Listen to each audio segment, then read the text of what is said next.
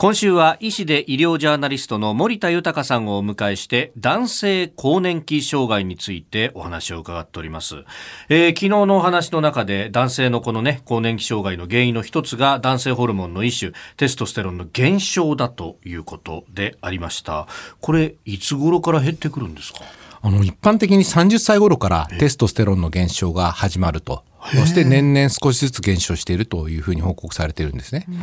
で男性更年期障害の症状がある方に血液中のテストステロンの値を測ってみると少なくなっている場合が多いんです。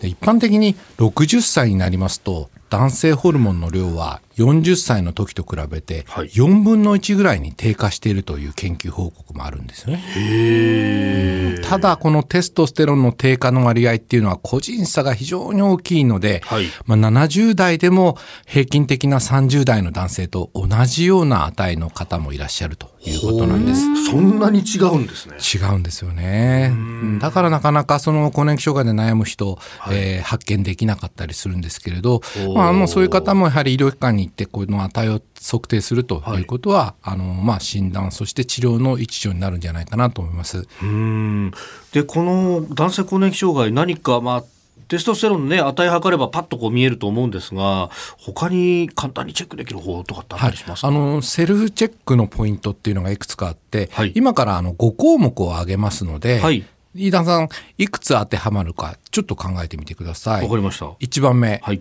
性欲が少なくなってきた。2番目、仕事の効率が低下した。3番目、体力や持続力が低下した。4番目、気分の変化がある。この気分の変化というのは、例えば楽しみが少なくなってきたとか、悲しみとか怒りが増えてきたとか、そういった気分の変化です。5番目、夕食後、うたた寝することがある。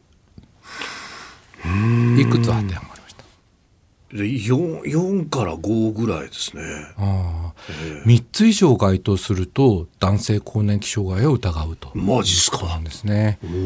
で、まあ、ここに挙げた5つの症状のほかにもですね、はい、女性の更年期障害と同様に、えー、動悸が起きたり頭痛発汗ほてりのぼせこういった症状も現れることがあると。うん。さらにですね、はい、更年期障害になりやすいという方は、えあのスポーツマンだった人が急に運動をやめてしまったりあるいはあの仕事を一生懸命あの頑張っていた方が急に辞めてしまうという場合も発症のきっかけになるんですね。これはあの生活のリズムが乱れてしまって自律神経などにトラブルが生じるからということなんです。あの逆にですねマイペースで物事にこだわらない人っていうのは、まあ、ストレスもたまりませんので、えー、男性更年期障害になりにくいというふうにも言えます。なるほどね。ね何かあのこういう症状が出てきた時にあ風邪かなとかちょっと調子悪いだけかなと思ってこうそのままにしておいてしまうこともあるんじゃないかなと思うんですけどこれ周りの人が家族とかも気づいてあげた方がいいですよね。その通りですよね。やはりあの自分自身だと自分の体の不調を見落としてしまうので、はい、まあ、家族が早く気づいて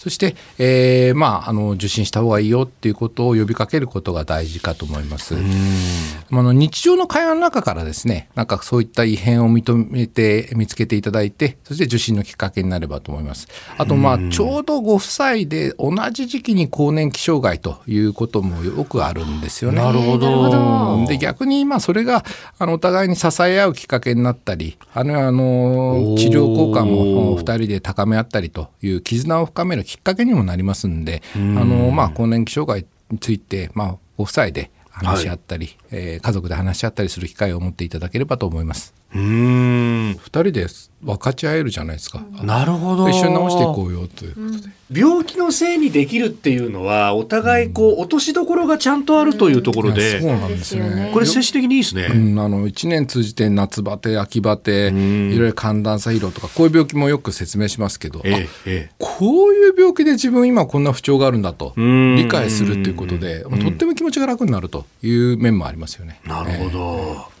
医師で医療ジャーナリスト森田豊さんでした。先生明日もよろしくお願いします。よろしくお願いします